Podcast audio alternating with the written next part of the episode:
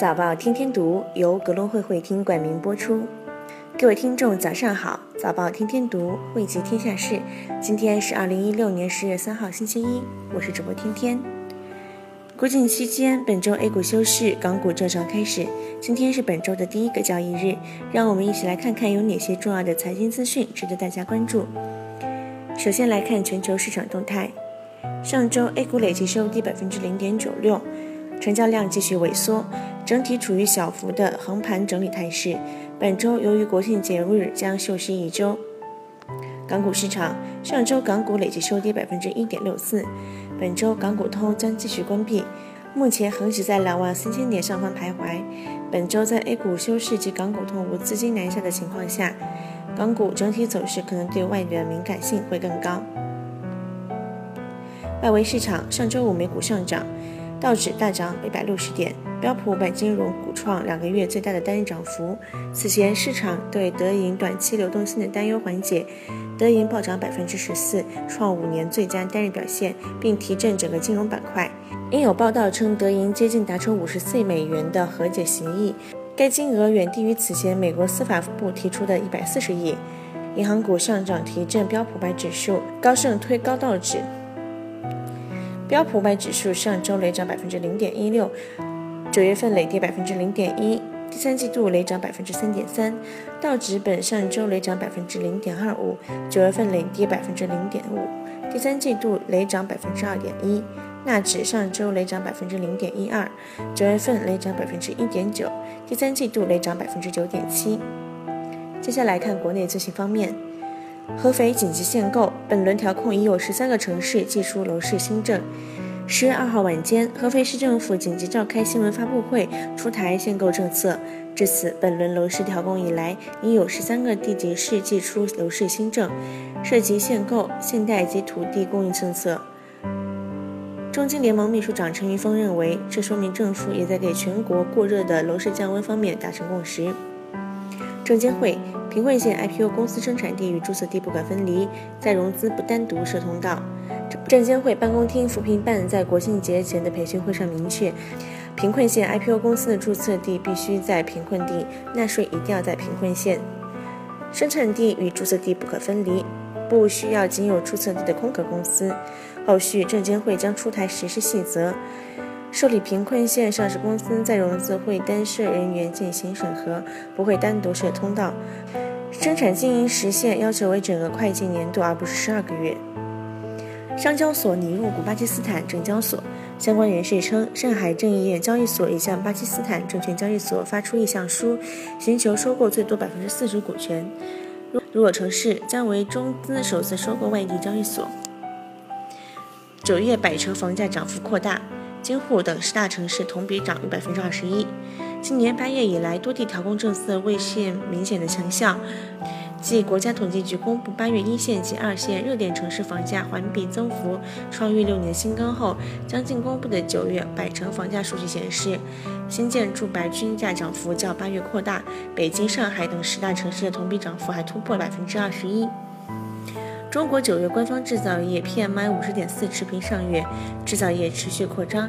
中国九月官方制造业 PMI 五十点四与上月持平，继续保持扩张，生产和需求增长平稳，有阶段性趋稳的迹象，再度增添是经济好转证据。八九月统计局 PMI 均为五十点四，保持二零一四年十月以来的最高水平。此外，昨天公布的九月财新 PMI 为五十点一，较上月回升零点一。剔除七月异常值后，亦为二零一四年十月以来的最高值。财新 PMI 与统计局 PMI 趋势相同。谢百三教授因病不幸去世，生前曾辩论 IPO 扶贫政策。十月二号凌晨二点五十分，复旦教授谢百三在上海新华医院因鼻咽癌转移不幸去世，享年六十八岁。中国证监会主席刘士余表示，获此噩耗，内心十分沉痛。他称教授的率真弥足珍贵。下面是港媒方面，国庆日内地旅客入境香港人数升百分之三点一。根据香港入境处的数据，十一国庆日内地旅客入境香港人数达十八点八三五幺万人，较去年同期升百分之三点一。去年同期内地旅客人数入境为十八点二七二二万人，周六，外地旅客入境香港总人数为二十二点九八幺四人。神华幺零八八点 HK 等四大煤企上调十月下水煤长协价至五百四十八元每吨。神华、中煤、同煤、一泰四大煤企均将十月份的五千五百大卡价此次调整涨幅也创历史新高。连续两个月回升，澳门赌企全面回暖。连续两个月同比上升的博彩毛收入似乎表示，澳门正在走出2014年以来的博彩业低迷。澳门九月博彩收入同比上升百分之七点四，好于预期的百分之五，环比则下跌百分之二点三四。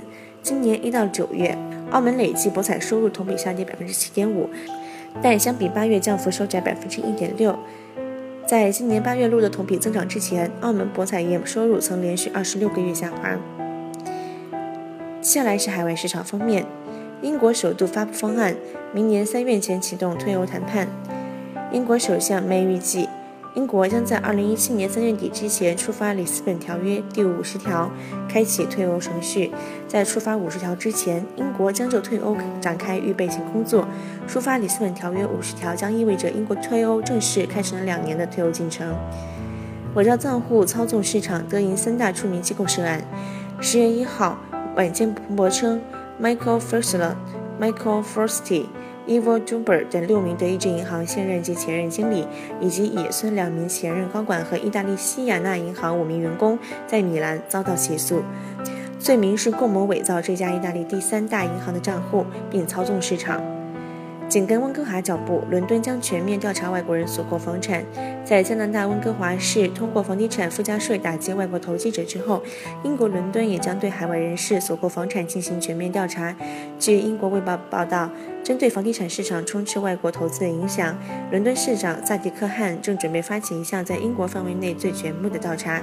目前，对于伦敦住房成本上升和住宅国端化的趋势，外界人士正在越来越感到担心。继苹果后，高通也遭到欧盟指控，罚款或高达二十五亿美元。在最近德银深陷美国罚款案时，欧盟也给予反击。欧盟指控美国无线电通信技术研发公司高通以垄断方式排挤竞争对手，将于十一月十号召开听证会，并可能罚款二十五亿美元。高通之前也被韩国指控违反垄断规定，可能以罚款一万亿韩元（与八点七亿美元）。接下来是公司公告。B r a s i l 幺七六八公布私有化议案已获法院会议以及股东通过，公司已向联交所申请今天上午九时起正式恢复买卖股份。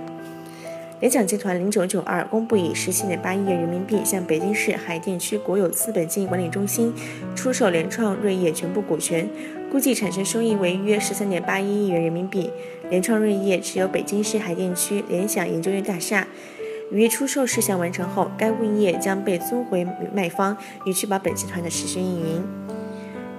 永利澳门幺幺二八宣布高哲恒获委任为公司总裁，即时生效。艾志行已于九月三十号起正式辞任公司执行董事及总裁职位，以寻求其他机会。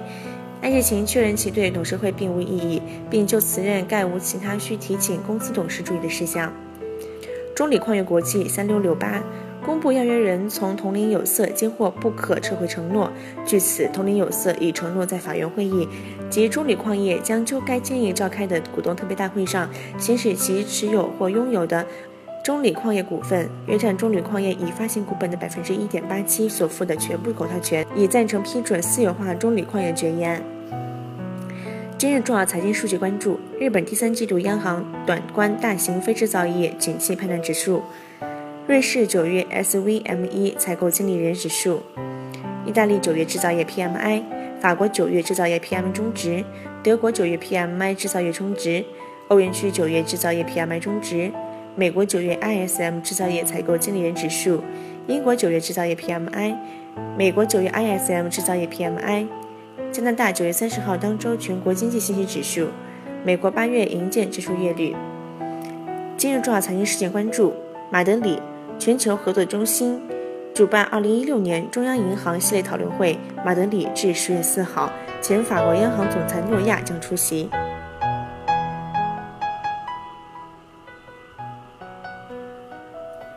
好的，今天的播报就到这里。新闻的最后，为大家送上一首《至少还有你》。